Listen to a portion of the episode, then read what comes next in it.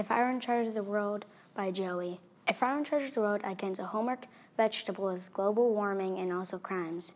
If I were in charge of the world, there'd be three hours of school, there would be one minute of math, and two hours of recess. If I were in charge of the world, you wouldn't have girls, you wouldn't have brothers, you wouldn't have insects or parents, you wouldn't even have Mondays. If I were in charge of the world, everything would be free, and you don't have to worry about doing chores. Robots would do it. And a person who sometimes forgets things and sometimes lies a little will be, still be allowed to be in charge of the world.